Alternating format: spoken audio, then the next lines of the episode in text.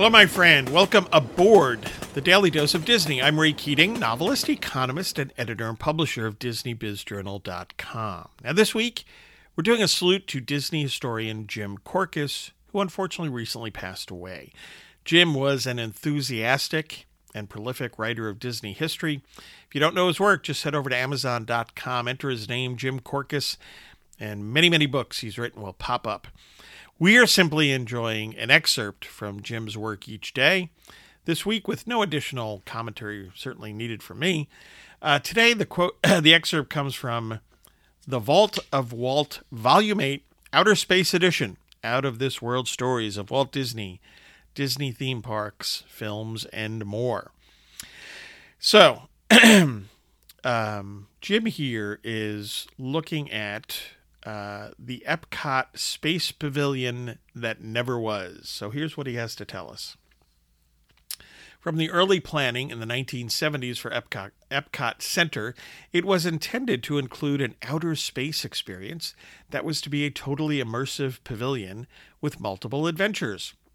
Early publicity for Epcot stated, in one sense, you can think of the pavilions at Epcot Center and the future world in particular as a new kind of thrill ride. But unlike the mere physical thrill of the up and down and around of a roller coaster, Epcot is designed to thrill a person's most thrillable sense, the imagination. Now, the annual report for 1977 with a photo of Ray Bradbury working on the project stated, quote, Space, a huge interstellar space vehicle, will transport passengers to the outer frontiers of the universe, highlighting man's efforts to reach out to the stars around him. From the early pioneers who looked and wondered, to modern day space travelers and their triumphs, to the challenges and possibilities of future space technology and exploration. Close quote.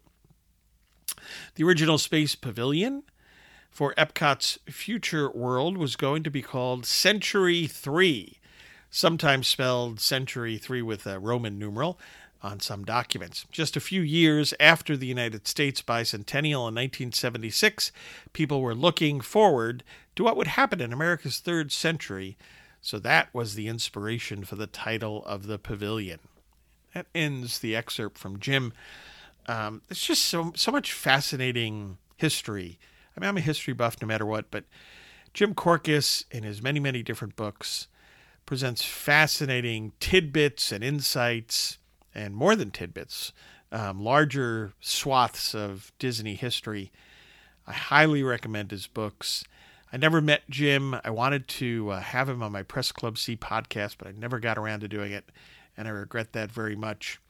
I certainly benefited, I have benefited from uh, his work as a Disney historian, and I still enjoy that work today, and I'm still learning from it, and you should too.